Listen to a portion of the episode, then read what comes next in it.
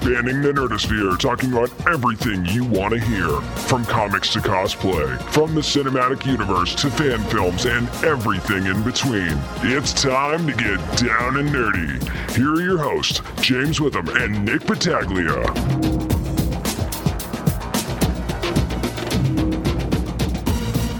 Welcome to episode 132 of the Down and Nerdy podcast. I'm James Witham alongside the Murph one arm Nick Battaglia, and we're going to kind of rush through this intro. Now, we would have hired the Micro Machines man, but James, uh, we can't afford him. No, we can't, but who have we got on the show this week? Well, we have Echo Kellum, of course, Mr. Terrific, and Curtis Holt from Arrow on the CW. And James, you know, we had fun last week, of course, talking to Eric Kripke and Sean Ryan of of course, Timeless on NBC. Yeah, those guys were great. I can't wait to talk about Arrow with Echo Kellum a little bit later on, and we are going to review both shows on the show this week.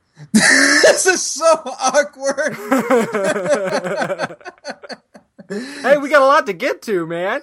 I know. We have Luke Cage, we have Timeless, we have Arrow, we have Flash, we have the quantum theory, we have everything we have to solve in just under an hour and a half. So and we don't have super speed. No, we don't, but we do have super speed voices. And with that being said, we're going to just dive into what we're reading. That's coming up next on the Down and Nerdy podcast. Fastest intro ever. Woo! Hi, this is Sean Ryan. And I'm Eric Kripke. And we're the creators of Timeless on NBC, and you're listening to the Down and Nerdy podcast. Well, we're now at regular speed, of course, because it's time to pull out our long boxes and discuss what we're reading this week. And James, it has been numerous months since we've reviewed a Marvel title. Well, for good reason, let's be fair. that is true. that is very true. Well, of course, it is October, which means Marvel has just started their Marvel Now. We're, they're sure that they're starting Marvel Now, right? They're sure. Yeah, they're sure. I mean, you know, okay. Civil War hasn't gotten, you know, hasn't ended yet. Uh, I'm just making just, sure that they're sure. Right, but I mean, let's just say that Marvel Now, the initiative, I should say, is now officially started. Okay. And you know, there were a bunch of titles that came out this week, but the one that we talked about on the show a while back that inter- interested us, of course, was Marvel Champions. Now, of course, this involves Mark Waid as the writer, Humberto Ramos did the pencils, Victor Olazaba did the inks, and Edgar Delgado did the colors. Now, here's the thing. This, of course, takes place after Civil War II. Now, I will say this. I will start off with its bright spots. The chemistry between Ms. Marvel Kamala Khan, Nova, Miles Morales, of course, aka Spider Man, and Amadeus Cho, the Hulk, really, really melds well and works. If you're a DC fan, if you love Teen Titans, this is Marvel's version of Teen Titans. Of course, as we all know, they leave the Avengers. They want to go out on their own because they decide, hey, we want to apprehend villains by not using lethal force. There's a little bit of a social uh, message within the comic about that, especially what's going on in today's world. And here's the thing with the writing, the the comedy aspect is there. You know, you have these smart alecky teens that are talking to each other in certain dialects and tones. Now, here's the thing. Of course, you have Viv Vision as well, which is her arc is pretty interesting. How she ties into Amadeus Cho because the the, the when you see the writing in this, it's very based upon quick timing humor. And when you see a scene where they're at the Vision's house and just the way that he talks, they, they, you will chuckle a little bit. You really will. And now, however, there is a problem with this book, and it's only at the end. As I said, this is based off of what happened in Civil War, and there's a flashback that involves Kamala Khan and Sam Wilson and uh, Thor as well. And the way that this ends, I'm not going to spoil it, but it kind of it kind of negates the flashback that they use and the fact that okay, destruction has happened, yet I'll say this: people that aren't superhuman are very, very accepting, given that these are teenagers and Civil War II did just happen, even though it hasn't ended yet because Marvel can't get their timelines right for releasing books. But uh, it's just I felt that at the end people were a little too trusting of the champions, especially yeah. given what has happened with the crossover that recently uh, is currently happening. Civil War Two. I mean, I know people love Kamala Khan, and for good reason. Miss Marvel's actually been one of the bright spots for Marvel, I think. But here's the deal: it's not that he. I don't think what you're saying is that that Miss Marvel and the way things these are this was executed is is bad. I don't think it's it's her. It's just the situation in general, right? It's it's when you have yeah, it's when you have an overall situation where you have like a city's destroyed and and train tracks destroyed, you know, and there's destruction. But then when the champions do they complete a certain mission in this book towards the tail end, everybody just simply magically forgets that shit went down and destruction happened prior to this event. And it's kind of like that's kind of a pet peeve of mine when it comes to not just a book like this, but just any book where you have certain type of destruction and you have people that are like, oh, they did one good thing. That gets them off the hook for everything, even though, yeah. you know, we don't know if we can trust them and stuff like that. again, given the circumstances I mean, of Civil War II. Look at Aquaman, for example. I, people still haven't forgiven. Aquaman and the Atlanteans right. for stuff that had gone down way before that, and it's still a part of that book. Right, Aquaman's like on what issue eight, and they still yeah. have given him for shit that's happened in issue one. Yeah, and and you're saying, well, these are Atlanteans. Well, these are freaking people with superpowers and mutants right. and stuff. It's not that different. Right, it's not that different at all, and um of course, Cyclops is not. I mean, he's in this book, but he's not part of the champions just yet. He is going to be uh, more the focus in issue two. Uh, I will say, I can say that. As far as the art goes, very, very clean art. Again, if you're somebody who has read the Amazing Spider-Man after Superior Spider-Man, the art is very reminiscent of that. Uh, very, very clean. There's a shot. There's actually a beautiful panel in the beginning of the book where you see uh, Kamala Khan's Miss Marvel costume in her closet and it's like on the floor just the detail on that and the way it's it's lying there uh, i think it's simply beautiful and of course wrinkle proof right and she's not going to have to steam oh. the wrinkles out of that before she goes and fights crime.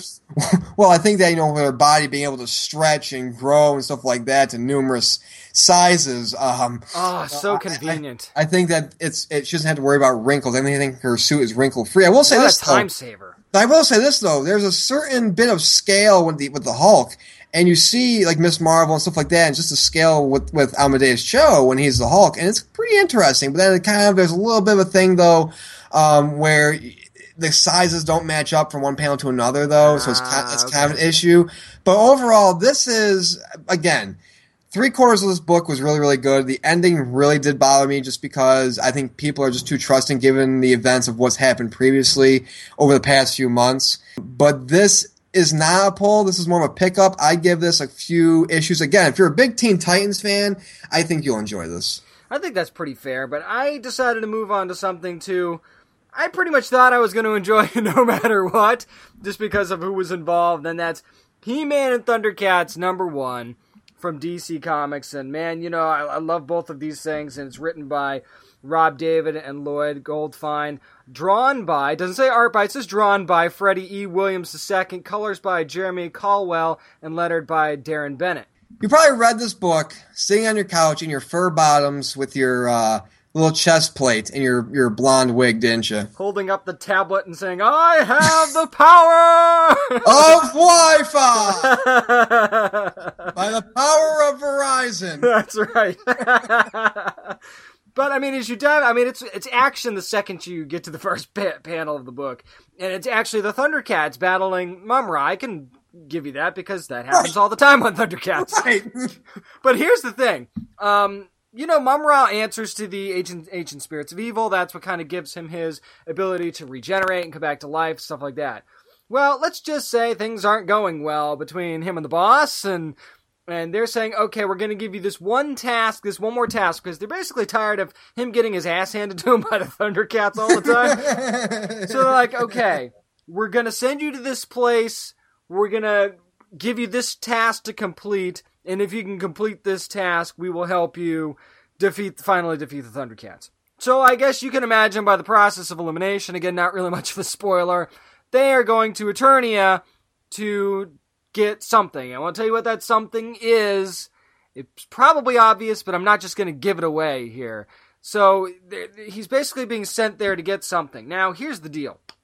When you actually get to Eternia and you get with Adam and He Man and stuff like that, it very much falls in line with the regular run of the comics as far as Adam being kind of a dork and a uh, he's not very responsible. He's kind of an idiot. I mean, there's no really, there's no real So- way to go around it. So he's kind of a dumb jock per se. Pretty much. I mean, he's he's he's big. He's bulky. He's basically having everything handed to him too. By the way, literally, he was supposed to get something So- at a ceremony in his so- honor that he was late for. So what you're saying is he's one pop collar away from being a dude, bro. Yeah, pretty much. I mean, uh, it, it's not aggravating. It's just like. It's just like, what are you doing, man? You should be smarter than this. And then, of course, you know, when you turn into He-Man, it gets it gets way better. But, and then once they discover an Eternia what's going on, stuff really starts to go down fast and furious, man. It, it really does. And I will say that it's really hard for me to not give away these things. There is something in the middle of the book that's going to make your jaw hit the floor. And the first thing you're going to think is, there is no way that they're going to do this. You, you've got to be kidding me in a, in a very interesting way. and then you fast forward a little bit further on the book, and you do get you do get some of the Thundercats in this as well. And what I do like is they kind of have because you know Lion-O's the king, but he also has this.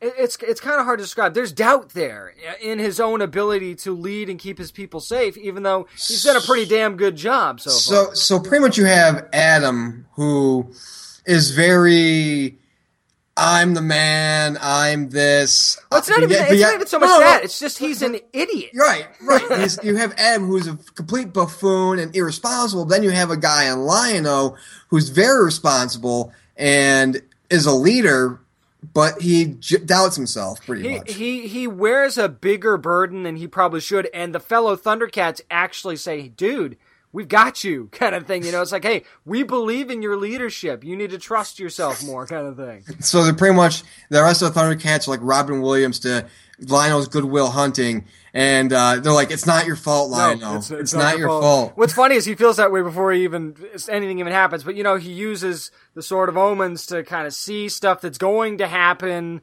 later on, and, and yeah, he he sees stuff that nobody else saw. Now, I will say, fast forward to the end of this book, and there's not really a surprise appearance at the end of this book because you you kind of see the writing on the wall, but when you see how it actually goes down, it's pretty great. Now, in saying that, there's one thing that I had a problem with in this book. Okay. There's like a monologue that goes on throughout the book. Mm-hmm. Like throughout almost every page, there's a monologue going on. And you're as you're reading, you're like, what the hell is this doing here? so eh, eh, you get it at the end, you understand, but at the same time, it's like I could have done without that. Right. Like that didn't need to be there. Even though they kind of used it to tie up the end of the book, it didn't need to be there at all. So if I was aggravated by anything, I think it was that. I'm just picturing you, you going back to your sword of omens comment. I'm wonder, you know, Lion-O can see things that other people can't. Imagine the browser history on that fucking thing. Oh boy, So so much porn. I, I, I don't I don't even want to know what the browser history. Plus, if Snarf gets his hands on it, look out. Uh, Chris Hansen comes out of nowhere. Now, Snarf, have a seat. oh, Snarf! You're Chris Hansen. oh, poor Chris Hansen. Uh, by the way, how's the art in this? I mean, if you read Teenage Mutant Ninja Turtles Batman crossover, it's the exact same art. So if you enjoyed that art, I mean, it's it's pretty much the exact same art as that. So I mean, I, I enjoyed it. I thought that they had, they had really good detail. His art on Mumm-Ra was fantastic. Yeah? I'll say that right now. I mean, it really really made Mumm-Ra jump off the page, and another character who shall remain nameless until you read the book. Um, I will say though that it wasn't. uh, Maybe I had a little bit too high, high expectations for this. I really enjoyed it, but I I gotta fall short of giving it a pull. I'm gonna give it a pickup because I think that there were some characters that were kind of pushed aside, and I don't think there was too much equal time between Thundercats and and and the and the He-Man group because even though they probably had the same amount of panel time, it just didn't feel that way. And this was very much a Mumm-Ra centric first issue, and and I'm not sure exactly how they're going to be able to meld the two worlds together because they didn't really get to that either in this first book. So I'm going to fall just short of giving this a pull, but it is a very easy pickup for me. And that's going to do it for what we're reading this week. Again, we I read Marvel's Champions, and that was a pickup for me. James, of course, you read. He-Man and the Thundercats, which is a pickup as well. And that's going to do it for what we're reading. But come next, Oh, Jesus Christ. You want to talk about jumping and running a gauntlet? We have a gauntlet of TV shows, including an entire season of Luke Cage. Hey, this is Drew Powell from Gotham on Fox. You're listening to the Down and Nerdy Podcast. Well, hopefully you got your snacks and drinks ready, boys and girls, because we have a ton of geek geektainment to get to. And Nick, I think what we'll do is we'll start with the shows that had their premieres, and then we'll move on to Luke Cage. And let's start with Timeless. Now, we're not going to go into this too, too deep, but we do want to review the show. Of course, you want to hear more information about the show in more detail. Go back to our interview with Sean Ryan and Eric Kripke last week. But I still want, because we didn't do any spoilers last week, let's get into what we liked about the show. What I liked about the show is this is a show with consequence. As we saw with, you know, you mentioned, you know, with Eric and Sean, what they mentioned was they want to make time travel fun again. They don't want to make it bleak. Well, as we saw in Back to the Future, time travel carries, of course, different consequences with it. And we saw at the end, yeah, you may have uh, the whole thing with the Hindenburg, you know, went down, but there's something that happened because of that. Yeah, man. I mean, I think this is a major spoiler alert, by the way. All of these will contain spoilers, as our reviews always do, so just keep that in mind if you're a first time listener to the show. Uh, Abigail Spencer's character, Lucy Preston. You hear, you see her interacting with her sister earlier on in the show, and oh, guess what? Now, because of this whole Hindenburg thing, even though they fixed it, her sister was never born. And not only that, but her mother is alive. and yeah, kicking. alive and moving around. So, I mean, it's I did not see that coming at the end. That was a punch to the gut that you don't usually get in a first episode of a show. And I love how they're doing that. And now that we know they're going to each new sections of time, like the next episode's going to be about the assassination of Abraham Lincoln. Right. You know that each thing, even if they are able to keep certain things from occurring, you never know what could change and change the timeline. So this show is really going to constantly keep you on edge and keep you constantly looking for things that might have changed. And here's the thing that you mentioned, they're going to be going into the whole death of Abraham Lincoln, and that presents with it a challenge. Do we let John Wilkes Booth shoot him because this is, of course, Abraham Lincoln? Do we let it happen? And whatnot? But also, there could be a repercussion. Could it be where if they save Abraham Lincoln, remember, he was the reason why they did the whole preservation of the body because they took his body around the U.S. and stuff like that, kind of like a uh, traveling museum. So, if if you save him, do you does that not happen? Like, do people not Right. have funerals anymore? Right, Like, and you think is that not is that a big deal? Well, yeah, it's kind of a big deal because you don't know there there are other things that could not happen because of that. And the, the other thing that I love about this show too is even though you're dealing with fiction, you're also dealing with actual events. I remember when we were at Awesome Con and we were going into one of the after parties, we were standing literally right outside Ford's Theater. right. And you can't help but, you know, get a little emotional thinking about that. Even though you didn't live through that time, you know how great of a man Abraham Lincoln was. So even though this is based in fiction, the the real life feeling Real- about do you do this or not is there. Before we move on to the next show, I just want to give a little bit of a, a thing since you mentioned the Ford Theater when we were in DC back in June. So James and I went, of course, to the uh, party at Hard Rock uh, for Awesome Con,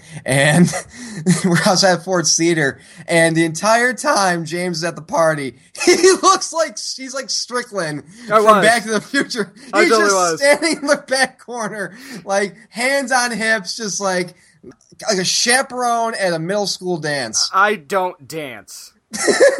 Let's just put it that way. I don't dance. So I was that guy, and I, I don't think I was the oldest person there, but I was pretty close. And I was the guy standing in the corner like those damn kids with their gyrating hips and, and your complicated shoes. your laser lights.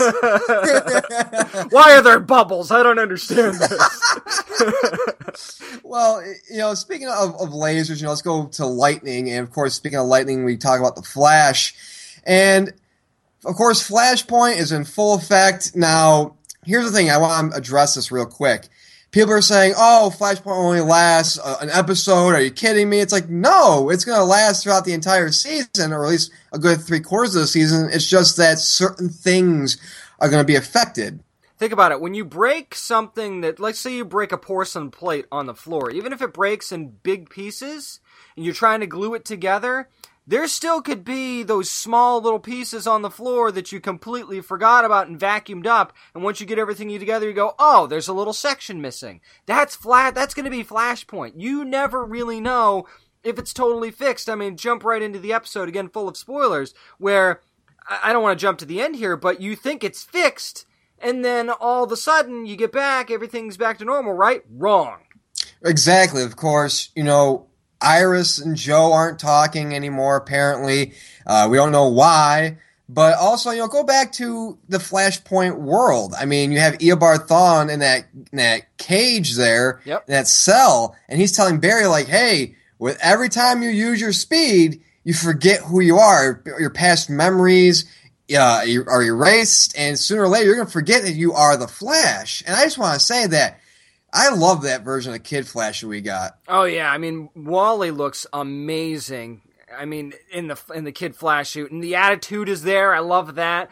So I'm hoping that we get to see that in the quote unquote actual world as well when he starts interacting with Barry and, and actually becomes Kid Flash. But I got to give a tip of the cat to Matt Letscher, man, the guy that plays Reverse Flash. This is the guy that's finally gotten a chance to open up and be Reverse Flash because you know they had the whole Harrison Wells thing. This is his first real opportunity to to see our first real opportunity to see him as Reverse Flash, and he was amazing. He was great, and I want to go back to that scene. Of course, they show the night that Nora Allen died, and just, I mean, you want to talk about a guy who just grabs the screen in that scene? It's mm-hmm. him because Barry, of course, knocks Reverse Flash out of the way, saying you're not going to kill her again, and all of a sudden, look who shows up again. And it's just that look of a mm-hmm. horror. And again, you think everything's gonna be fine, everything's gonna be great, but then there are little as you said, kind of like with a, with a porcelain plate, there are fractures, there are pieces missing, and it's going to be interesting to see what is affected going forward. Now, I will say this: it did not blow me away. Everything with the rival did not blow me away. No, I wasn't Uh, a fan. it was a solid premiere. I will say that Yeah. though. Uh, and then, of course, now we're not giving ratings because it's we were going to do that more when we do these ends of the seasons because we want to rate, them on a whole, not Right. just on a premiere. Right. So let's move on to Arrow. Yeah, man. I mean, Arrow. As I mean, I know we're not giving ratings, but after the way Arrow ended last season, Oh yeah, I mean, uh, it was just one of those things where you're going, okay, what are they going to do? Where are you going to go? And then we find out you kind of got to do the reset with a new team and everything. And I got to tell you, the vibe, even early on in the episode, I'm like, this is to work. the vibe in it. I got a little bit of a season one feel, season Yeah, two feel yeah. Arrow, where Oliver is, you know, he's talking about killing. He's like, because there's a line that Oliver says where he talks about when he killed Damien Darhk, and he said, you know, there was a point where I had to realize that Malcolm Merlyn was right. That the only way that you know justice and stuff like that will prevail in such a crooked society is by killing the person who intends to inflict harm on a city. It was funny because it was abrupt too. Like when he when Right. they were in that warehouse and he just starts shooting dudes when he was Oliver Queen, the actual mayor, uh, and he just starts capping guys and, and putting them down and breaking that guy's neck, and you're like, whoa. Wait Yeah. a minute, what, what what just happened? And then he has that whole interaction with Thea, and you're like, "Wow, I didn't, you know, you, you after he kills Damien Darhk, you didn't really think that he was just going to go back to, like you said, season one Oliver." But we also got to find out what Laurel said to Oliver in the finale, or and the uh, the episode where she died. Right, and, and that's the thing is that you get that secret of Laurel, and she says, you know, don't let me be the last Black Canary. Now, this brings in a very interesting idea that we had last night. We actually tweeted about it last night as well. Uh, we think that Laurel, of course, dying leaves a big hole in Team Arrow. Granted, you're going to have Mr. Terrific and uh, Wild Dog and stuff like that in there as well that join the team, but there's still that that hole that's left, and we think hey, Robert Queen's coming back for episode 100, and so is Deathstroke.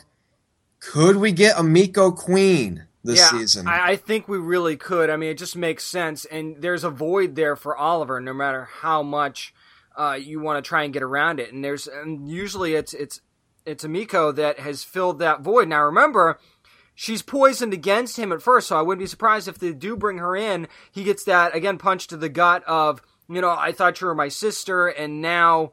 Or he doesn't even find out that uh, that's his sister early on, actually. So and now there's another person that we've we said like a year and a half ago. We think Shado's still alive for one, and for two, how about this to try this on for size? Remember we had Komodo earlier on in Arrow. That was a cheap version of Komodo. I don't think that was the real No. true Komodo. And who poisons Emiko against Oliver?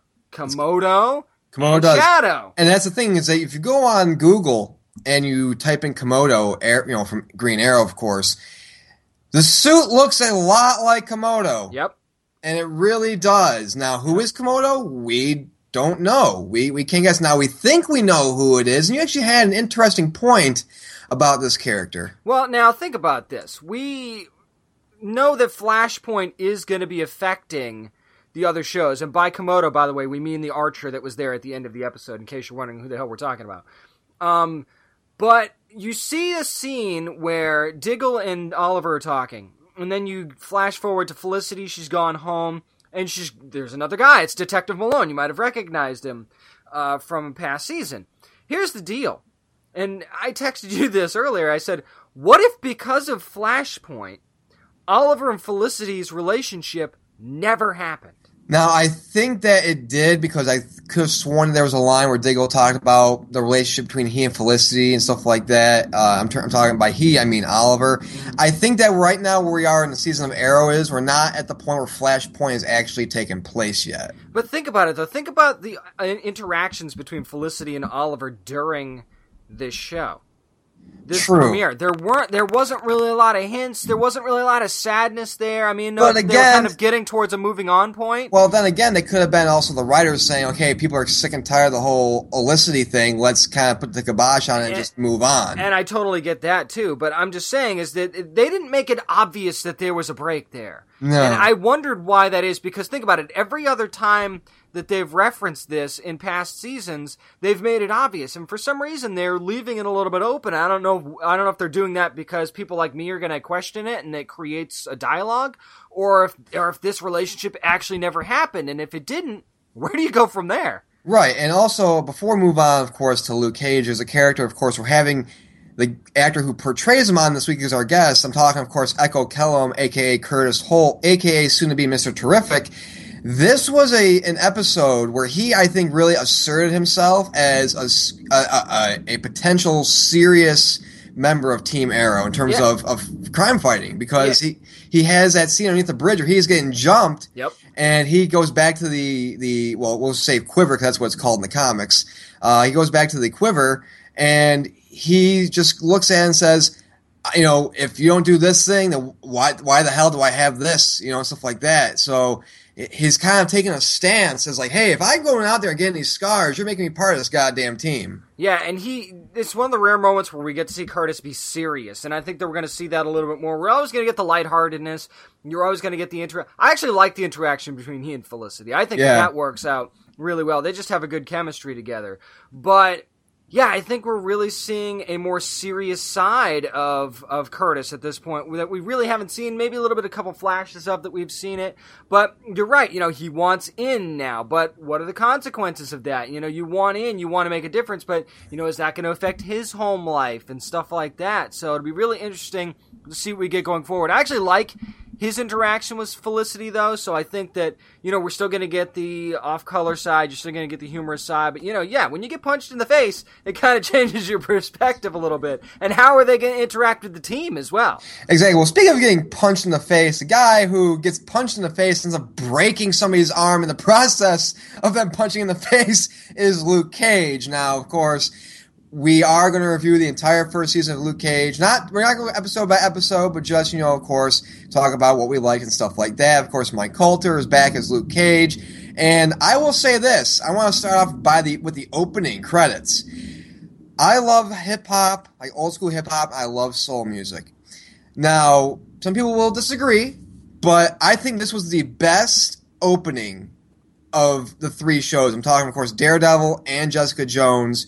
I think this was the best one. I think in terms of music, because in the past two shows, I've skipped through the intros. I've gone like one, through three episodes while watching the entire intro, and I'm like, oh, okay, I've you know skipped through to the credits and stuff like that. This one, I literally sat through every opening credit sequence throughout the 13 episodes. I will say this: I love them all. I think they're all really great. I think that I, I'm, I'm personally, I'm a fan of Jessica Jones by a little bit over this one, um, but I think they're all good, man. I mean, you want to talk about music? Let's talk about it. I think that if you're talking about overall music that's been in any of these shows or in a lot of the other shows, as a matter of fact, this was the best soundtrack of any of the shows. I don't even think it's close. No, it's not. And here's the reason why is because you have that nice mixture of live music when you're at Harlem's Paradise compared to when Luke puts in his headphones and you're hearing Wu Tang Clan Yep. and and and uh, and music like that. And also, you know, your every episode. I mean, you want to talk about music? Every episode is titled after a Gang Starr song. Yep, exactly. And what I love is that in each each different song that's played at the at Harlem's Paradise, the live music song always sets the tone right. for the episode and and it's always progressive too. You always see it stepping up little by little, not as far as quality is concerned, but as far as tonality is concerned, you know that where you're going based on the music, and often the music is the soundtrack for scenes in an actual episode. But I think that more than any other show, this show specifically made sure that the music set the tone for each episode, and I love the way they weave that in. And I think that that just added to the authenticity of the show as a whole. And I'm just going to say this. I love black exploitation films. I've said this on previous shows. I love it. It's one of my favorite forms of cinema. And I think that this entire series, from the location of Harlem to the camera angles to the music to some of the dialogue that was written in it, actually a lot of dialogue that was written in it, Yep. was really an ode to black exploitation films. And that's what I think set apart from a lot of the, of course, other two Marvel shows. And even the Marvel movies, it's just that the overall attitude that it brought was totally different. Yeah, not only that, but I mean, this was kind of a different view of Harlem, wasn't it? It was a different angle. It was a different vibe too than a lot of the stuff that you see, uh, especially with Pop. And I think the Pop character, even again, spoiler alerts here, even though he doesn't last very long, sets the tone for what they want Harlem to be. And I think that that was an underlying theme of, you know, kind of if you want something, you got to earn it, whether it be respect or your place in the city, anything like that. I love that they went with that angle.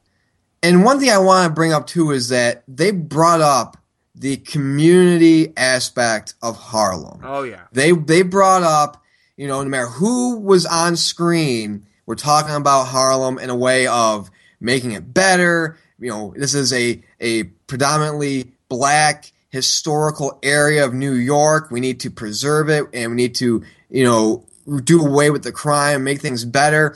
And that's what I loved is that every character, no matter if they were a villain or they were a good guy, they cared about Harlem in one way or the other.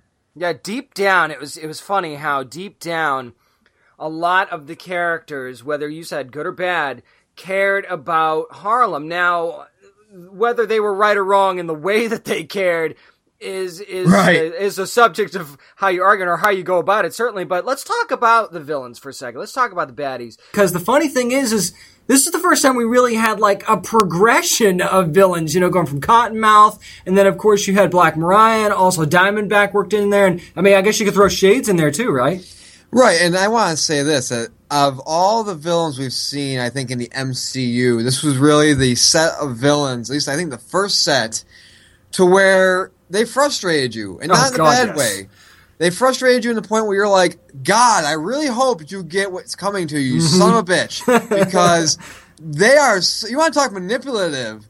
These are the most manipulative villains of all time, I think, in the MCU that we've seen. And let's start off with Cottonmouth, since you mentioned him. and, and it's funny because you know Netflix in these shows has seemed to find a way to make you kind of want to feel sorry for the villains Right. or kind of even root for them at certain times. I think they actually tried to do that with Cottonmouth and the flashbacks. We'll get to that a little bit later on. The flashbacks worked so well in the show where, just, where you see him and he's playing the piano and the keyboards and he sounds so good. And it seems like it really makes you feel like he was forced into this life as a child. So you kind of start to feel for him and then he does something that's like, wait a minute, you're a son of a bitch. I'm not going to root for you and I don't feel sorry for you kind of thing.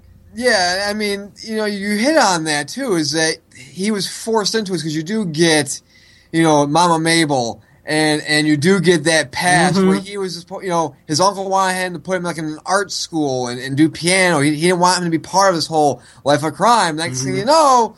He's got to kill his uncle, Yep. and you know when he's a teenager, and he gets wrapped up in this whole World of Crime and stuff like that. And yeah, he is a psychopath. I mean, that scene, I mean, you see in the trailer, that scene where he's pounding the guy's fucking Oh face. yeah, yeah, that was that was bad, dude. And he just kind of wipes his face and moves on with his life. I just want to say this. Somebody actually made it's like 46 seconds a supercut of all his laughs. Really? Yeah, Wow, that's that's pretty cool. That's pretty cool. Yeah, and and I mean, again, uh, uh, Ali did a great job of playing Yeah, Cottonmouth. yeah. And then, of course, there is his cousin, Black Mariah, of course, played by Alfre Woodard. And goddamn, you want a 180, you want something for a villain to do that gets them to that point, to where they're not just, in her case, just a politician. You want to get her to become Black Mariah? Goddamn, did they fucking set it up? I'm gonna tell you what, man. We're pretty good at this, and we can usually see when stuff is coming. I'll be honest, man. When she was up there with with with uh, Cottonmouth, and it all went down, and she kills him, I did not see that coming. Where she just snapped. And I think that that's the thing too, is that she just snaps and she becomes Black Mariah. She becomes that whole 180 thing. For her, that was her point, of course, of not coming back and not being able to go back and turn back. Right, and then you've got the whole thing where she's at her desk and she's she sees the picture of Mama Mabel and she says, "I'm not you," and puts the picture down, and then you're like, "Ah, you kind of are. You, You might be a little smarter. You might be a little smarter, more conniving, but yeah, you are." Yeah, you, you very much are. And that's the thing, is that also, remember, you have your favorite character, Shades, Man. kind of, you know, pushing her a little bit, poking her stomach, like, hey, you know, I want to be this, you need to do this, or whatever. You know, he, he is that devil on her shoulder, pretty much. And, I mean, again, she. The reason why I think Mariah was mostly the most frustrating villain was because crooked politician. You Yeah. expect her to, you know, something like there's got to be a point where she's gonna trip up. There's got to be a point. Yeah. She's in the interrogation room. She, you know, Misty Knight pulls up all that shit on her, but yet no, and Yep. it fucking angers me. But it rightfully angers me though. Like it's like, god damn. You drag somebody through a river of shit in a white suit, and they come out looking like they just jumped out jumped out of a tub of Clorox. It's ridiculous how she always came out clean. Uh, you want to talk about shades for a second? Man, did I want to punch that dude in his risky business dollar store wearing shades face throughout most of the show. I was like, dude, you didn't do anything throughout almost the entire. Sh- not until like the last episode and a half did he actually get his hands dirty at all. But I realized that's his. That was his role. But man, was it frustrating because all he did was Right. poke everybody to kind of go after each other. Right, and that's what he was. He was the shit starter. He was, again, to use the analogy again, he was the guy going in the hallway. You know, this person's talking shit about your mom. Yeah. You know, this person says they can beat your ass. Yeah. You know, this person thinks they got more power than hold over you, even though you're a politician and stuff like that. And then that leads, of course, and the thing with Cottonmouth and- Black Mariah killing him is there was a certain point when people were kind of upset about this on social media, like, oh, how could you kill him? He was so good. There was a certain point where he wasn't really a threat to Luke No, Cage. not at all. There was a there was a point where I felt that in his arc alone, you did all they could. They did all they could. You know, Cheo, you know, who of course is a showrunner, did all he could with Cottonmouth. Not only that, but I, I kind of, and maybe I'm crazy. I kind of get the feeling that if it got to the point where Cottonmouth had to take out Luke Cage, I don't know if he could have done it. And that's the thing is that remember there was a scene where Luke Cage, you know, we see in the trailer, and was that big, you know, they love their hallways. Netflix does, so of course he's in the the mm-hmm. annex there. You know, here's the thing is, and this is what I liked about the writing is that in in mafia movies or just movies where there's power involved, a guy like Cottonmouth loses all that money, all those weapons, everything else. He's weak. He's weak. The leader is weak, and that's when the person comes and takes it. And of course, Mariah killed him. For, of course, he's mentioned about the past and how she wanted the uncle and stuff like that, and, Yep. and everything else like that, and, and, kind of insinuated about her past and everything. And that's what let her off uh, to, to go off on him. But you look at like, okay, he's losing his power. He's weak, you know. And then that, of course, brings in Diamondback. Now, I want to say this. People, of course, are going to say, well, Diamondback was very, you know, caricature-ish and everything else. He had to be because of his past. so, you know, illegitimate son of a preacher. Of course, he's Luke Cage's half brother, as you find out later on in the season. Listen, and as you mentioned, you know, being neglected by a parent is one of the most toughest things for a person, and especially Yep. a child, to with withstand and, and go through. And so he was driven insane. The way I see I see Diamondback, he was driven insane by jealousy of Luke Cage. Not only that, but you say he talked about his dad being a very animated preacher, which we didn't really get to see in the show, but you know, you go based on description. So you take what he saw from his father who ignored him, and then you put that in with the whole mental aspect of him being ignored by him, but still looking up to him in a, in a strange way, and therein he becomes a caricature of his father, but an evil version of it.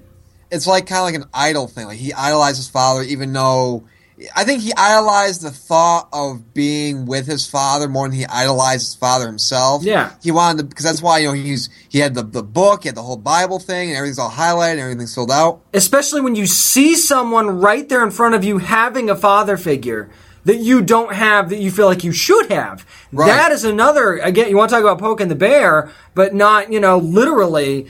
I mean that that's enough to drive you insane right there. So in a way I think that he kind of becomes a caricature of himself in a way and and that's why. I don't see And- anything wrong with it. And remember, there's that scene where he's teaching Luke how to box, and he's saying, mm-hmm. you know, you're a Lucas, I'm a Stryker. Like mm-hmm. he- he's jealous. He's like, you have the name that I need, you have the name that I want, but because I'm an illegitimate child, because what my mother did with your father, and we know we're half brothers, you know, I can't have that. I- That is my birthright. He felt he is rejected. He felt that he was he he was you know had that birthright taken away in that name. And that is the other straw that breaks the camel's back. It wasn't just that he took away the life that he could have had with his father. He took away his mother's life that he feels like he could have had because he was going to leave his mother, Luke Cage's mother, for his mother. Right. And then that got taken away, and we heard what happened to his mom dying alone and all that stuff. So, I mean, you add all these things up and enter Diamondback. And then of course you had the thing where he got the suit. Now people are saying like, "Oh, the suit was so stupid." everything else. It's in the comics. That's what he wore in the comics. If you look at a picture of Diamondback in the comics, it's exactly what he looked like. The mm-hmm. helmet was added on because the helmet I think needed to be added on. Oh, yeah. But switching from the villains, I mean, there's the whole thing with the Doctor as well, who's a dirty son of a bitch as well. Yep. But you know, focusing back on Luke Cage, um, Mike Colter did a great thing. I think the, the dynamic between him and Simone Missick's Misty Knight was great. We of course got to see her full on Misty Knight Yeah, costume we with, did. the- with even bigger hair at Yep. the end, uh, which is great. And they were kind of teasing with the whole bullet in the arm thing, kind of cybernetic arm. Her might be losing her arm and stuff like that. So they teased that a little bit. Uh, they got a little bit of a, a tease of Iron Fist as well. I believe with Colleen Wing. Mm-hmm. Yep. And and we're gonna talk more about Iron Fist later on in Nerd News. But I think that you look at this dynamic, and again, him being in prison, him being falsely accused, Diamondback being the reason why he went to prison, and just the underground fight scenes with him being there and how he got chosen to be tested on and stuff like that, even though it was more to save his life. Again, I think you fell for this. I just want to say this. This has to be said about the social angle. You know, we see a lot of things, and this has to be said. A lot of things with cops shooting people who are African American. We see mm-hmm. that. It's it's horror. It's horrifying. This, I think, is a show that we needed now. With the type of culture and climate we have, this was a show we needed. A bulletproof black man who can walk the streets and, and, and just be that, that, that symbol. You know what I'm saying? And not Everything only on that- social. But uh, there was a point where, at, at some point, the cops had faith Yeah. in him, and they and they were very much, you know, in control. Now there was a time where there there was a loss of control, and it was it was also the African American cops in there as well. Right. Uh, everybody started losing control. But the other thing I liked about this show is is you want to talk about the social aspect. There was a message that gets sent in this Yes. that doesn't get sent a lot, and it's that you got to earn your place. You got to earn respect. You got to earn the things that you are, and always forward, always forward, never backwards, like Pop said. Yes. and, and just having respect. Earning respect, and if you want something, you got to earn it. Nothing's nothing should be handed to you.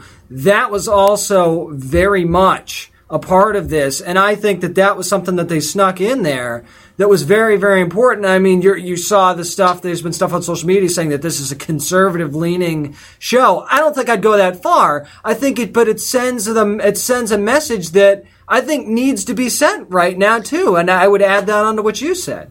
Yeah, and, I, and I, you look at the soul, at the at society as a whole. Like I said, what people are going through now, what we as society are going through right now.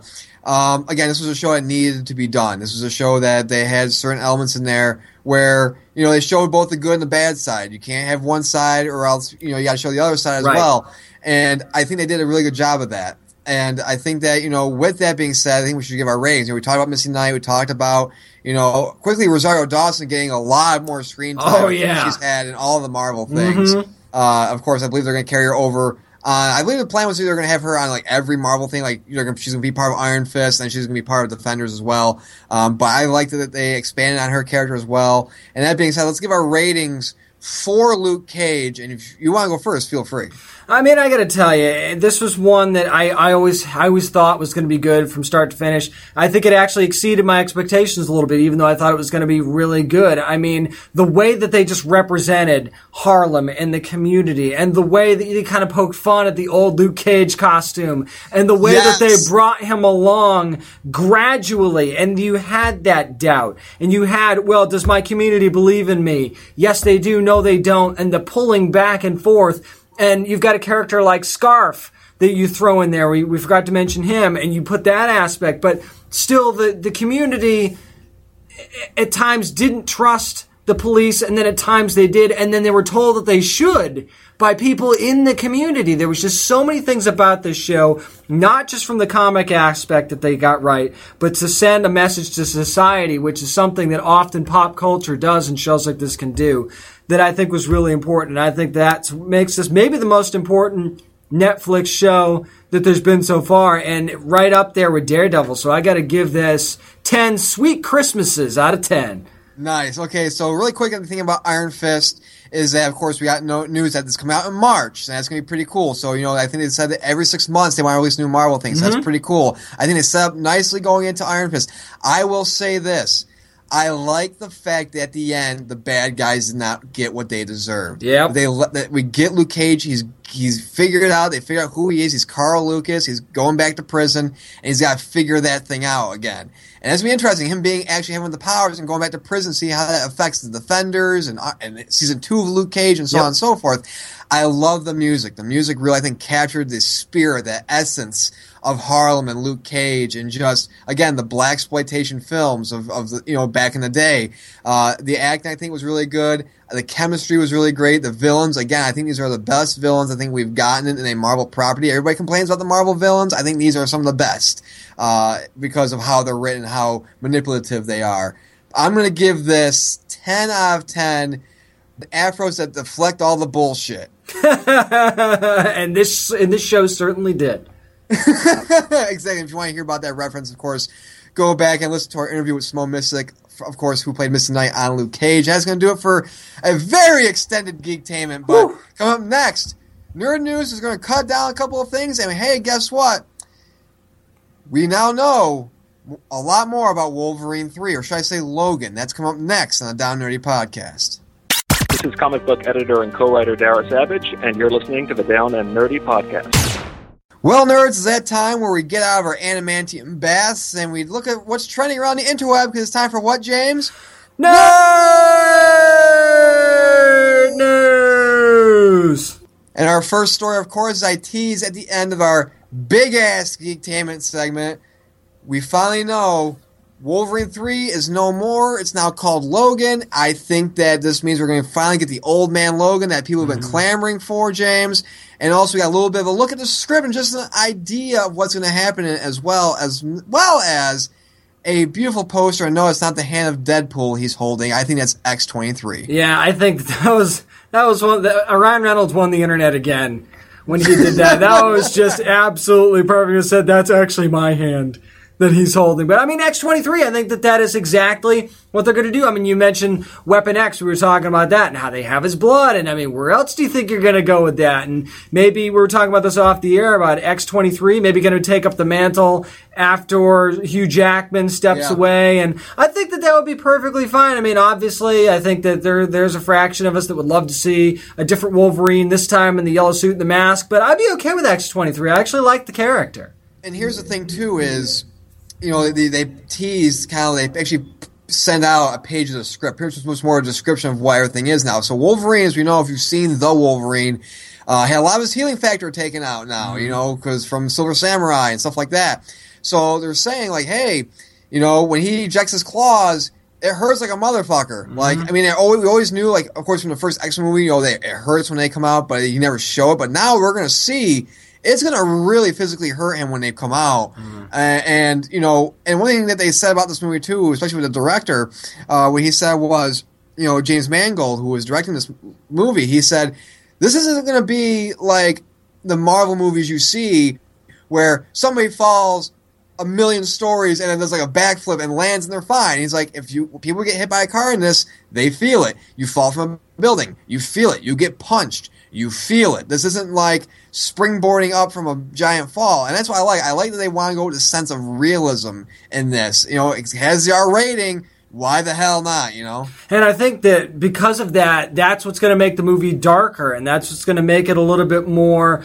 Uh, I guess painful is the only word that you can use to describe it. I think it's going to be mental pain and physical pain. And then, of course, we've got Professor X, which is going to be there in there as well. And Patrick Stewart has said, "Hey, this is going to be a very different Professor X than what you're used to as well. So I think that everybody's going to have a very sullen tone in this movie for most of it. And if the pain's going to be real, I think having that R rating in there is going to just make it even ramp it up even more. I'm just picturing Patrick Stewart sitting there. Do you remember when Wolverine was part of my academy? Pepperidge Farm remembers. Werther's? just walking around, well, well, just wheeling around in this case, just trying to hand everybody Werther's originals. he's got like a he's got like in his coat pocket. He's got the little strawberry hard candies that like all the old people in America and the world have. much, and they're still like the best candies ever. Yeah, right they are. You see, you see those little stupid strawberry wrappers, and you're like, ah, I just, I have to eat this. I don't know why. But uh, you know, of course, Mister Sinister is going to be in it as well. And I mean, I'm excited to know that hey, this is Logan. This is more like going to be old man Logan because you know in the script in the description of the script it's like he's old now. You know he's he, he you know whatever, and it's going to affect him. So it's going to be really interesting to see. Now, uh, before we move on to our next story, the one character I was still still he's my favorite X Men villain.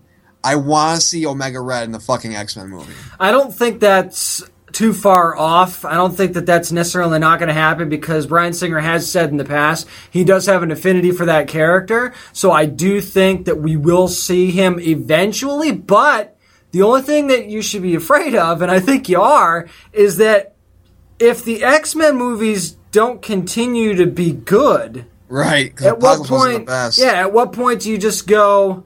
Ah, you know, maybe we just need to start from scratch. And what happens when you start from scratch? You get the same villains over again. Just like in every time we do we restart Batman, you know you're going to see the Joker again eventually because you can't not do it. Just like Right. you redo X Men, you can't not have Magneto, and you're going to have to start from scratch all over again. So this ha- this movie has to work and then leading into the next X-Men movie I think that one after Apocalypse has to be successful as well because just because Days of Future Past was so good doesn't mean you can just rest on your laurels on that and expect to keep going. Yeah, I mean, Apocalypse, I don't think was good at all. I don't think it was a great movie. Moving on to our final story of nerd news. You know, DC loves teaming up, at least recently, with other publishers. You know, of course, Batman, TMNT that you mentioned earlier, and what we're reading. And, you know, it, it was IDW. Well, now, guess what? They're teaming up with Boom Studios and Green Lantern and the Planet of the Apes. And, of course, another crossover I want to mention, of course, Green Lantern, because this is another crossover between a publisher with Green Lantern. Because remember, we had Star Trek Green Lantern crossover. I believe it was about a year ago, which Yep. was ama- I loved. I thought it was great. and let's keep this in mind because of that remember they also had a Star Trek Planet of the Apes crossover recently as well. Right. Will those worlds kind of collide a little bit in February Ooh, 2017? Will we see? Will we see Caesar as a Red Lantern? Or will we see, and will we see maybe some callbacks to that Star Trek Planet of the Apes series and Green Lantern, um, and Green Lantern Star Trek series? Maybe they'll kind of play off of each other a little bit because now those worlds are kind of intertwining, or maybe they'll ignore it entirely. Either way, this just seems like something that works. You know, it seems like you go back to the original Star Trek series when you find an undiscovered planet and you go investigate it. And so it feels like that's the kind of vibe you can get. And why not show up on the Planet of the Apes? Right, and here's the thing too: is of course now people want to know when is this coming out? Well, of course it's coming out February of 2017, so next year. So in a few months, it's going to be coming out, and it's going to be a six issue series. What I like, I mean, of course, it's not going to be an ongoing thing, but I, lo- I think six issues is perfect for Oh, yeah. this. Um, again, I think you know, you going back, even though it was an IDW thing, the Green Lantern Star Trek crossover there. It was interesting to see Chekhov as a Blue Lantern. It was interesting to see, you know, uh, I believe the Romulans, I believe, were Orange Lanterns. They were Yellow Lanterns. They were one of the two. Uh, and then you had, of course, I think like this Prince character. I can't remember because it was so long ago since I read it. He was a Red Lantern. So it was really interesting. Where do the rings go? Again, where are the rings going to go with Planet of the Apes? Yep, because you What know what's gonna going to happen. You can't not do that. So that's going to happen at some point. Either way, I expect Caesar to fuck shit up. Oh, way. man, that's going to be so interesting. And how they deal with him. Yeah. You know that I mean I see Spock and him at least mentally just facing off a great deal. So I think that just the mental aspect of that is going to be great. But how they deal with the with the Planet of the Apes, I think it's going to be really interesting. And are we going to see some of the apes sympathize with the humans of Star Trek, and of course the the Vulcan is Vulcan side as well? Maybe. Yeah, I mean that's the thing too. Is is you look at at you know possibilities of who will become a Star Sapphire, who will become a Green Lantern, a Blue Lantern, you know, and stuff like that. Uh, it's gonna be very interesting. I'm I mean, I'm just looking at this and just the the release of it, and it, it really is pretty interesting. Now, it's gonna be, of course, interesting to see. I think that you know, I have an idea. I mean, remember, this isn't the first time that Boom and, and DC have come together. They've done Lumberjanes and Gotham Academy mm-hmm. and stuff like that. So, but what's going to be interesting to see is who do they have as the creative team behind this? Yeah, That's- because now we're recording this before New York Comic Con, so they might announce it at New York Comic Con. We want to let you know that just so we have a little housekeeping stuff here. We will be talking about a lot of stuff coming out from New York Comic Con on next week's show. We'll give you a little bit of recap and nerd news there as well. But I do think it's going to be really interesting who's going to be the creative team on this. And I got to be honest, Carlos Magno for art. That Oh, name God, jumps yes. out at me. I mean, working on uh, Kong Skull Island. I mean, I don't want to get the ape theme going here, but the guy loves the genre. and Why not put him on art?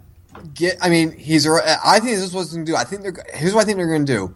I think you're going to have one somebody who's known for boom. Uh, you bring up Carlos; he'd be a great choice because he's doing you know Kong Skull Island now. It's great.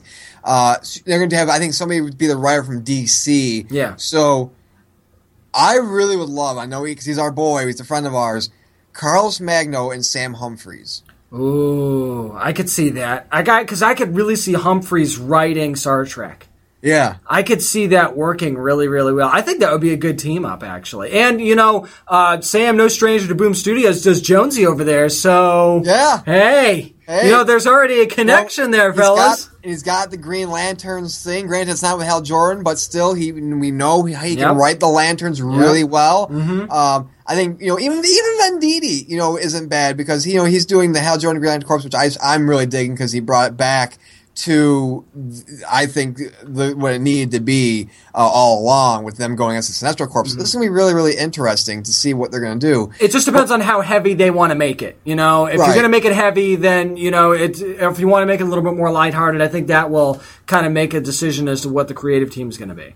Right, exactly. That's going to do it for Nerd News. But come next, Tech Talk, Tech Talk, mind numbing Tech Talk. That's right, we're going to be talking Arrow, Curtis Holt, Mr. Terrific, with Echo Kellum himself. Stay tuned, more Down Nerdy coming up next. This is Anna Mia, and you're listening to the Down and Nerdy Podcast. Getting you ready for Arrow season five in a pretty terrific way because we've got the guy who plays Curtis Holt on the show this season. It's Echo Kellum. How you doing, man? I'm doing great. How about yourself? Doing pretty good. Now, before we dive on to, into what's going on with your character in this upcoming season, I know that you all have been working on Arrow's upcoming 100th episode recently. I know you can't talk spoilers or anything like that, but what has the vibe like been like on set, and what's that experience been like? I mean, it's been a great vibe. You know, everyone is so humble and like absolutely professional, and I I like to think that our show, you know, really set the precedent on how to you know treat people and when they come in and stuff like that. And, and I really think that stems from Stephen Amell, you know, because he's just such a welcoming force and like so fun to be around. And I think it's just it's infectious feeling that all the actors get when we get to be together, especially in this hundredth episode, because it's such a blessing to get to 100 episodes on any TV show, and we're just still having the most fun and you know just really going all out. It's great.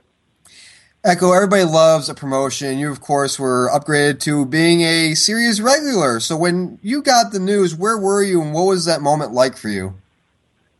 You know, I was at Heroes and Villains Fan Fest in um, Chicago. I did my first ever convention in my hometown of Chicago, and that's when I found out that they wanted to do that. And it was like so surreal to be at Heroes and Villains Fan Fest and to get that news, that moment. I just like pitched myself like, what is life, you know? And so it just, I'm so excited to be a part of such a dope show to actually get to play a superhero is like always been one of my dreams as a kid, and to actually fulfill it on a meaningful show with a really great character pull it down is pretty great. Absolutely. Let's talk about Curtis then. I mean, in the trailers, we've seen him talk about being part of the team and actually being questioned by Oliver, even into last season as well. So, even though he stepped up in a big way last season, how would you describe his relationship with Oliver early on in the season? You know, I think they have a relationship of mutual respect. And I think, and I definitely know Curtis admires Oliver and the Green Arrow. You know, as far as Curtis is concerned, he wanted to help humanity and Star City and all that stuff for years. And so to see the Green Arrow going out there actively every day, putting his life on the line to help people is something that Curtis, you know, definitely gels with. And I think Oliver's having a mutual respect and admiration for him too, but also being tough on him to make sure that he understands that it's not a game, that being out in those streets can kill you and is very dangerous. So I think you'll see a lot, a little bit of that sensei pupil aspect, but I think uh, Curtis will teach Oliver a few things too. Echo, one of the most fun scenes from last season, of course, was when you and Felicity's dad were actually hacking together. How much fun did you have filming that scene, and what are some things that you learned about Curtis after filming it?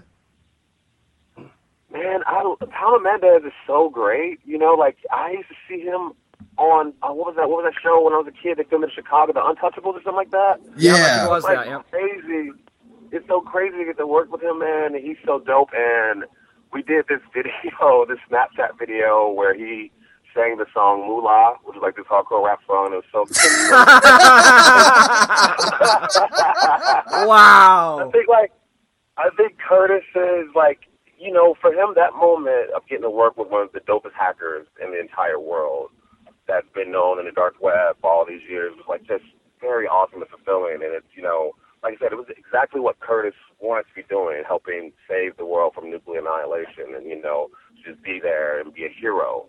And I think that moment, like, really stuck with him. And he just really looks up to that and his relationship with Felicity and how it can foster them and do great things together. Now, Echo, you talked about being in Chicago for Heroes and Villains Fan Fest. Looks like you were in Vegas recently. So, how do you think Curtis Holt would be different from Echo Kellum in Vegas? Oh man, you know Curtis would have probably tried because I went to the iHeart uh, Radio Festival, so Curtis would have probably been trying to get up with the roadies and like make sure all the tech is set up properly, and all that, like that for like Kanye or Drake or whoever, you know. But uh, I think Curtis would have loved it. I think him and Paul would have went together and just jammed out, worked out to some Tears for Fears and Twenty One Pilots. They would have they would have loved that. And dude, Twenty One Pilots annihilated. I I I heard their songs but was not familiar with them, but their presence, their show, man, they killed it. They were so great. Yeah, I kind of never heard them until Suicide Squad because they have a song on there, Yeah, which is, yeah. is great. So I mean, that that had be that would be a blast for you. And also, I mean, you recently posted a picture on your Instagram of you fake laughing with John Stamos and Taylor Lautner. So I gotta ask you this, Echo. Who's one famous person that could intimidate you into fake laughing at their jokes, no matter how bad the jokes are? Oh man, you know what? Jim Carrey. Because Really? he was Wow. literally my childhood idol. So I don't care what he. I don't think I would be fake laughing though, because like he could say the, and I would think that was funny, just because they like grew up loving every single aspect about his movies. In Living Color was the first thing I started watching that really made me a hundred percent be like, I have to be a comedic actor. I have to do this. You know what I'm saying? Like I want to do sketches. I want to be characters. I want to be all that stuff. So I just admire him so much that like I would have to fake laugh, if not real laugh, at everything he says. See, see, I would fake laugh like Mike Tyson because like he, he would hurt me, but I mean, I, I have one arm, so Yeah. like, anybody with two said arms, I, Oh, right, intimidating. Oh crap. Yeah. Oh well, I'm gonna have to say Vladimir Putin then. 'cause he's- yeah, I'll have to go with that. Yeah. Oh my gosh. I think we can all agree on that, actually. Um, yeah. Speaking of laughs, though, one of the things that uh, from the from the trailer at Comic Con that had us laughing was when you see Curtis training for combat and he falls off the salmon ladder. So, are there any more comedic moments like that that we can expect in the upcoming season? And how serious is this training going to be? I mean, it, it definitely is more serious than last year for sure. They're really getting back to the uh, nitty gritty aspect of it. But Curtis is Curtis, man. So he's still going to be doing little funny, weird barbs here and there. I, you know, I just saw probably a couple little parts from episode three because I was doing ADR for it, and you know, I'm I'm I'm very critical of myself as an actor and stuff like that. Like in a in a positive way though. I'm not like you suck, but I'm like you can be better, you can do that better, you can be more engrossed in that scene, stuff like that. And I was watching these little clips, and I was actually cracking up with some of the stuff they allow Curtis to do in some of these moments. And I think Stephen Amell, he tweeted about that. He's like, Echo made me crack up like four times episode three. And I think you'll see that Curtis still will bring some of that light, even though it's still dark, you know? Yeah, I just want to ask you about that, Echo. Uh, you know, how important is it, not only just as an actor, but just as somebody uh, in, in life in general, to have kind of somebody like a Curtis who can be comedic in, in certain senses, even just somebody like you who can be comedic? How important is it to have uh, somebody like you on set to where you can make somebody laugh in such a tense scene? Yeah, I mean, one of the truest quotes I've ever heard or important books I've ever read was this book called Truth and Comedy. Right. because the thing about comedy is that it is truth. It does deal with the darker, you know, more intense moments of life. You can still find that light if you want, if you want to look for it, if you're open to look for it. You know, so I think that it's important because that's that's how life works too. It's important to have a break because it's not all just dark, dark, dark, dark, sad, bad, bad, bad, bad, bad, bad, bad. You know, it's like you got to have a mix of both, and I think that him being able to kind of bring some of that levity along with felicity, I think that definitely helps and adds parallels to the show and gives it an interesting dynamic. Absolutely. We're speaking with Echo Kellum, who plays Curtis Holt on Arrow, of course, season five, Wednesday nights at 8 o'clock on the CW. Now, Echo, a lot of fans are wondering when we'll see you suit up as Mr. Terrific, and you've talked about it a little bit in past interviews, so wanted to ask you, have you seen the, what the character looks like in the comics, and what aspects of the suit and the character himself do you hope to bring to the show? You know, I, honestly, I, I love where they're going with him, and I think people, you know, I can't. Oh, I want to say so much, but I think you will love his suit. I honestly do, and just trust me. It's it's really cool. It's really great. Maya is so wonderful, and it's so true to the comics. And so that's the thing I love the most about it. That it is really true that. And you know, I definitely want to bring the aspects of Curtis uh, that propelled him into Mr. Terrific and help people connect with that character in the comics. I definitely actively think about those things when we come when I approach the uh, role and we approach scenes and stuff like that. But I also have to realize and understand that you know, even though he definitely borrows a lot from his uh, comic book alter ego and whatnot, that you know he still is very much his own person uh, who will bring his own unique things to it too. But definitely, you know, his love for science and you know just how that really motivates pretty much almost everything he does. You know, and it's it's, it's really important for me to get that aspect of him across. You know, um, but you know, it's also interesting to have read all his comics and stuff like that, and then really try to bring my own slice to breathe life into that character. And you know, working with the writers to make sure that you know uh, I'm honoring, you know, their vision for them too, because I, I really do trust them and think they have a, a, a great sense of writing and where to uh, take the show.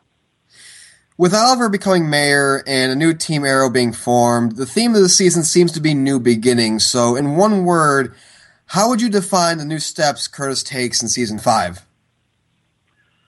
You know, the one word I'll use is challenging, because it, it's not easy to be a hero, and I think when you get thrust into that, you know, you try to learn the hard way a lot of times. I mean, Oliver it took him five years to get his ass kicked to really get into that aspect of where we saw him in season one. You know, going through tremendous hell, and I think it's going to be a challenge for Curtis to step into that role. But I think it's definitely something he can um, knock out the because he has a he just has a determination like no other. Like he's an Olympic athlete, and when he puts his brain in something, he just he goes for it. Absolutely, we can't wait to we can't wait to, for him to go for it. Nick, you've got one more. Yeah, actually, I had another fun question for you, Echo. So, worst job doing a IT for Darth Vader or being a red shirt on Star Trek? Dude, uh, first of all, I'm a huge Darth Vader fan, so I would I would do tech for him in real life if he was for real. Uh, but you know, like my, my like Xbox tag is Darth Echo, so like I love. I always like the bad guys. Isn't that crazy? Like Apocalypse is my favorite like Marvel character and stuff like that, and I like love the Onslaught series and stuff too. But I'm, I always love the bad guys when I play video games and stuff like that, or when I watch, uh, when I read the, the the canon and stuff like that. But I wouldn't want to be a red shirt Star Trek. That's got to be a worse job for me either way. But, yeah. just, just imagine Darth Vader walking up to you, Echo, my streaming service is slow, and just chokes you in midair. I can't get my email. all y'all know is you better be on point with everything because he will he will uh, force choke you if you don't. Well, not to mention his suit kind of runs out of electronics, so if you Yeah. kind of mess up his suit, he kind of dies. Yeah. So. Yeah. yeah, that definitely wouldn't be good. But luckily, not something you're going to have to deal with in Arrow Season 5, which, of course, you can watch every Wednesday night at 8 o'clock on the CW. We're so happy to hear that this guy got promoted to a series regular because we love him. It's Echo Kellum. Thanks for joining us this week. Hey, thank you guys so much for having me. You know, I'm just picturing what the IT uniforms look like aboard the Death Star. That'd be pretty interesting. Yeah, that would be pretty interesting. I don't know if they're uh, if they would be the command uniforms, you know, that you see and then you get choked out by Darth Vader kind of Right. thing. Yeah, I, I'm not sure what they look like, but I wouldn't want to be wearing one. No, no. Again, it could more likely be if we talked about Star Trek a little bit earlier, the red shirt of you know the Death Star per se. You think it's bad when the Wi-Fi goes down here at our office? Yeah. Well, imagine it on the Death Star. That wouldn't be good. And you could have all the Curtis Holts in the world, and I'm not sure that it would be enough to satisfy Darth Vader. it was fun, you know, to pick his brain about the evolution of Curtis. What we're seeing, we talked about that, you know, in our review of the premiere for season five, is that hey, he's more assertive now this season. You know, last season he was more kind of, you know, caring and, and, and joking and stuff like that. Uh, comedic elements, of course, his character had, and of course, he had the whole thing with Felicity giving her the ability to walk again, which was sweet. But now he's he's we're seeing more of the assertive Curtis. We're seeing the don't piss me off because I'll beat mm-hmm. that ass, Curtis. And also remember, we, we got to see that, you know, last season kind of starstruck by Oliver and Green Arrow and all that. And now you see coming into this season, he was talking about how the relationship's going to be different. And we kind of saw that in the premiere where he's definitely more assertive, where he's like, you, you get me on this team. You want, you want me to help you? You train me, you make me a part of this team. Which before it might have been like, oh my gosh, I'm in the arrow cave, I'm in the quiver. And, you know, what are we going to, this is so cool. Not anymore. Yeah. Now he's stepping up. Now it's more serious, and I can't wait to see where that goes as the season progresses. I just can't wait to see him on the salmon ladder. I just can't wait. I know. I can't wait to see him fall. we got a little bit of a taste of that with the trailer, but I, I think it's gonna be great. and I and remember on the in the trailer for the next episode where he's where Oliver's like ring this bell, and they're Right. all running at him. I can't wait to see what he does with that too. That's gonna be great. Right. I mean, it's going to be very interesting. But again, thanks to Echo Kellum for coming on and talking about Arrow. I think season, as we both thought, season five is off to a tremendous and strong start. But hey, if you want more of us, feel free, of course, to hit us up on social media on Facebook at facebook.com slash down and nerdy. We're also on Twitter at down and nerdy 757. I'm on Twitter at Merc with one arm. It's M E R C. The with is spelled out, the one is spelled out, and his arm as well. Same thing on Instagram as well. I actually, my Instagram, I'm spending more time on that.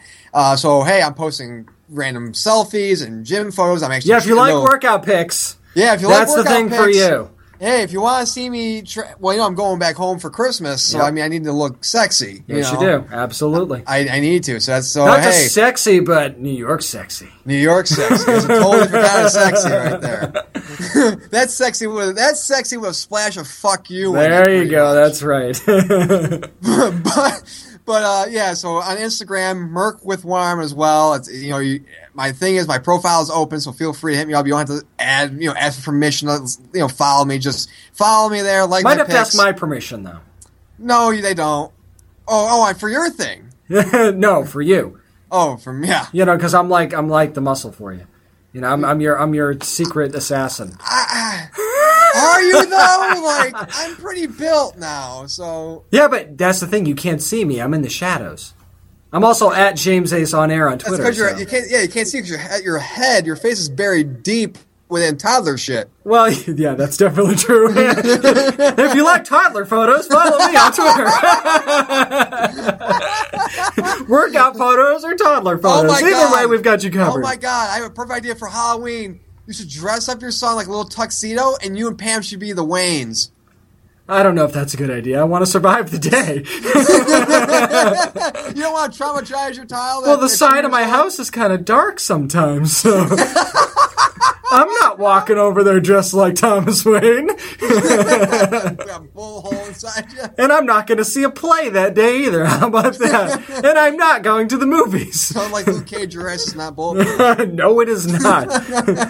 but hey, James, where can I find you on social media, man? We're at James Ace Witham on Twitter. That's W I T H A M. All of that is spelled out, by the way. It's just so we're because we're making that clear. All of that is spelled out as well. But if you don't want to spell it out, screw it. Go to our website, downandnerdypodcast.com. You can find all of our socials on there. There's an About Us section. You can find all of our Twitters and Instagrams and various other stuff about us on there. Find out what's going on this week's show. Get stuff from our Amazon store, all at downandnerdypodcast.com. And as always, practice safe comic book reading. Always bag and board your comics.